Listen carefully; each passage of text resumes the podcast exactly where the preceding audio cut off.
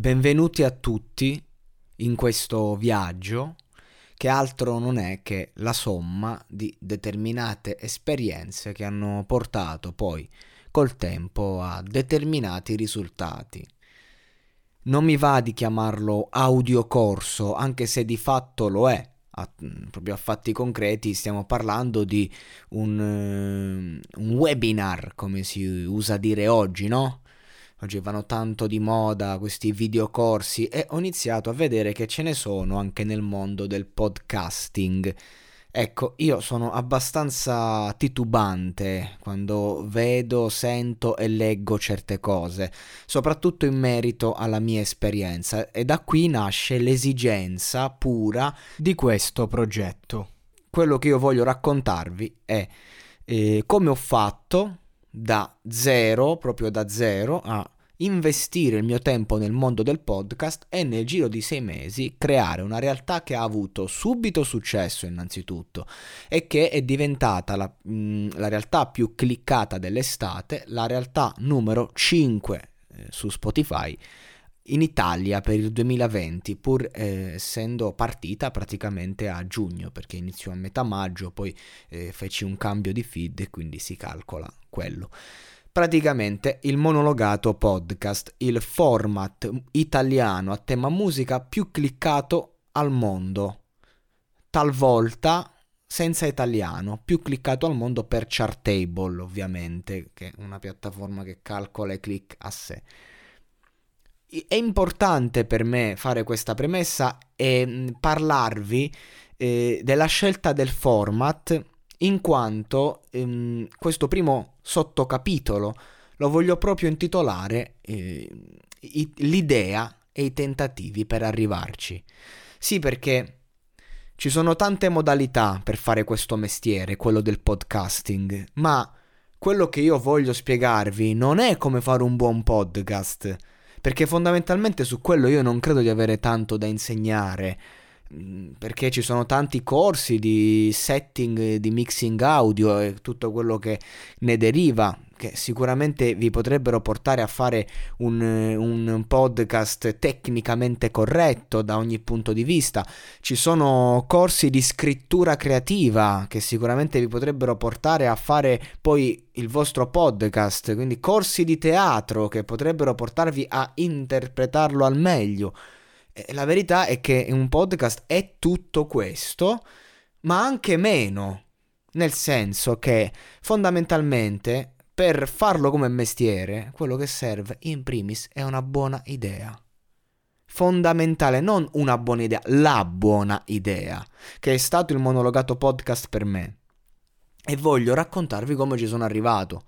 Perché un podcast, come ogni progetto artistico, nasce dall'esigenza, ma il podcast ti dà, a differenza di una certa tipologia d'arte, qualunque tipologia d'arte, la musica, eh, la pittura e via dicendo, cioè che tu puoi strumentalizzare per il commercio, ma comunque restando eh, falso poi, perché per me l'arte non si può vendere, non si può prendere e trasformare, tu devi fare la tua arte e poi nel caso in cui quella riesce a vendere, riesce ad arrivare alla tua nicchia con una giusta strategia di marketing, allora va bene, altrimenti eh, per me non, non c'è proprio la mentalità nell'artista che deve prendere e adeguarsi.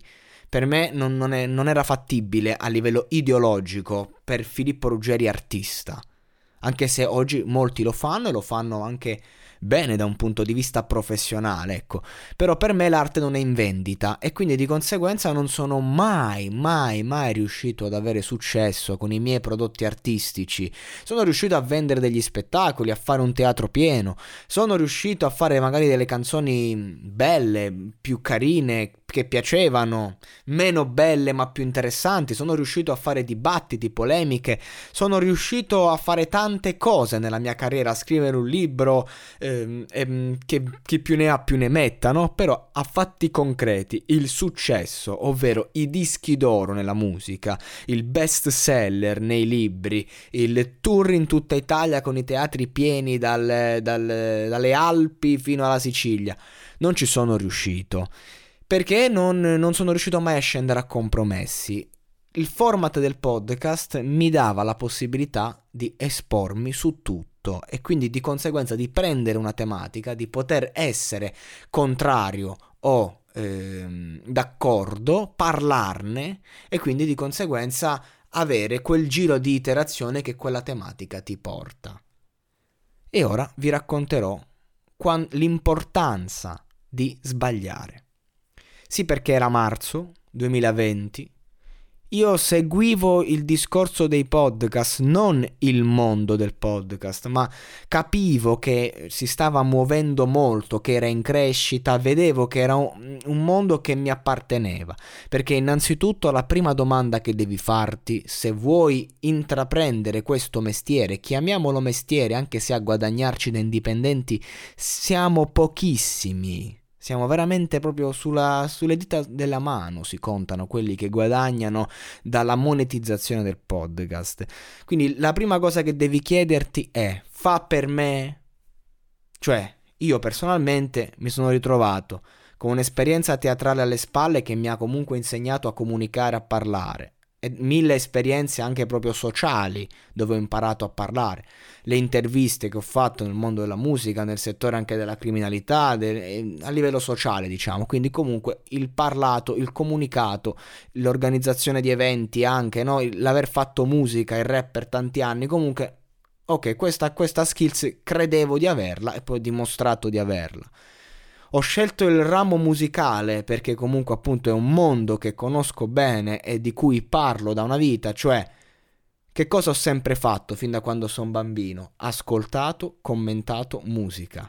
Quindi questa cosa poteva essermi utile e soprattutto il mondo del marketing web che io conoscevo bene perché sono sempre stato appassionato e, anche, ho anche seguito da vicino dei fenomeni che poi sono esplosi. Quindi più fattori mi hanno portato a dire forse questa è la mia strada. E quindi la seguivo da, da, mesi, cercavo di capire come inserirmi. Il primo tentativo lo feci a febbraio 2020, avevo un blog, a gennaio, gennaio avevo un blog e, e, il tentativo era quello di parlare appunto di, di, di cose d'attualità e musicali soprattutto, commentarle, da, scriverle nel blog e poi fare il podcast. E mi ricordo che mi trovai e uscì il singolo di Gianluca Grignani e io feci questo audio in cui comunque parlavo sì bene del singolo ma eh, facevo un resoconto della carriera di Grignani parlando anche dei suoi errori di gestione e feci una promozione con pochi spicci, 10 euro, mi resi conto che attraverso una sponsorizzazione di target potevano arrivare dei click, ma che la spesa sarebbe stata sempre molto, ma molto, ma molto superiore all'eventuale incasso. Mi resi conto subito che la monetizzazione era bassa, feci un calcolo e capii che per arrivare a eh, guadagnare, che ne so, 3.000-4.000 dollari avrei dovuto fare un milione di stream. E quindi quel sistema di pubblicità non, non era fattibile difficile per me. E soprattutto non, mm, mi sentivo quasi in colpa nel parlare di un artista. Chi sono io per commentare ed eventualmente criticare Gianluca Grignani? Mi sono detto che magari sì, avrà commesso degli errori, però chi sono io per parlarne così? E allora dissi, ma forse è meglio evitare, forse non fa per me, forse mi faccio gli affari miei. E questo fu il primo, diciamo, tentativo. Poi Dissi voglio però provare il podcast, lo farò con i miei prodotti e allora scrissi un libro, stavo scrivendo, lo, lo finì, che si chiama Strada Fantasma, attualmente in vendita come audiolibro e ebook. Lo preparai, feci questo progetto a metà tra il... Ehm, tra il podcast e la musica, quindi un progetto complesso che vedeva eh, un racconto, poi la parte musicale, una sorta di, di spettacolo eh, a metà appunto tra la storia, lo storytelling e il musical quasi, cioè, volevo fare una cosa rivoluzionaria. Poi arriva il, il, il, il Covid ovviamente, quindi di conseguenza l'idea di portarlo a teatro si eclissa completamente. Preparo questo progetto, Strada Fantasma, e, e lo metto un attimo eh, nel, nel cassetto. Mi dedico a un altro progetto perché non volevo uscire con un unico ehm, con un'unica entità, volevo sperimentare, avere più flussi per capire proprio questo mercato. Una cosa che avevo già capito ai tempi è che se il mercato musicale ehm, ti, ti comporta, diciamo, un numero di click grande per poter arrivare nelle cosiddette playlist algoritmiche di Spotify o proprio playlist ufficiali che poi a fatti concreti spingono il tuo prodotto, avevo capito che nei podcast il numero che serviva era nettamente inferiore, soprattutto ai tempi che c'era la classifica eh, generale. Oggi ce ne, ce ne, sono due, la classifica top podcast e quella di tendenza, ma ne parleremo. Prima c'era un'unica classifica che teneva conto sia dei click che dell'iterazione e anche un podcast neonato poi magari scendeva ma poteva, se ben spinto,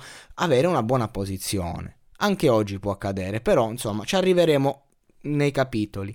Quindi preparo un, un, due progetti, il secondo è L'esilio di Van Gogh, anch'esso disponibile come audiolibro, un breve audiolibro di circa 20 minuti, perché alla fine è quello, erano 6-7 puntate da circa 5 minuti l'una, alcune un po' meno perché erano intro, chiusura, in cui io rielaboro le lettere di Vincent Van Gogh ehm, al fratello Teo, quindi prendo le lettere, le trascrivo, le faccio una revisione, un riadattamento più moderno, eh, più sintetico, più adatto al pubblico, preparo delle musiche che erano comunque di che avevo il copyright, avevo la, la licenza per usarle preparo questo progetto. Devo dire che Strada Fantasma e l'esilio di Van Gogh, tra tutti i progetti che ho fatto nella mia vita, e ne ho fatti molti, adesso non, non, voglio parlarne, eh, però sono forse tra i più belli. Quando uso la parola bello, intendo proprio che nel senso che mi piace da un punto di vista dell'ascolto, perché magari un prodotto di qualità non è necessariamente bello, i prodotti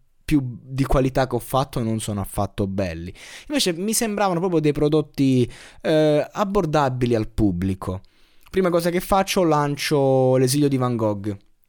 Lo proprio eh, metto lì, eh, preparo un video promozionale ehm, con eh, delle, delle, scene di Loving Vincent da promuovere sul web, quindi non, non, era un problema il copyright. Lo metto sul mio profilo Facebook e faccio una promozione. Ai tempi mio padre mi dava 200 euro di mantenimento al mese per avere una mano, diciamo, no? per non stare con i piedi, con, con il sedere a terra, diciamo.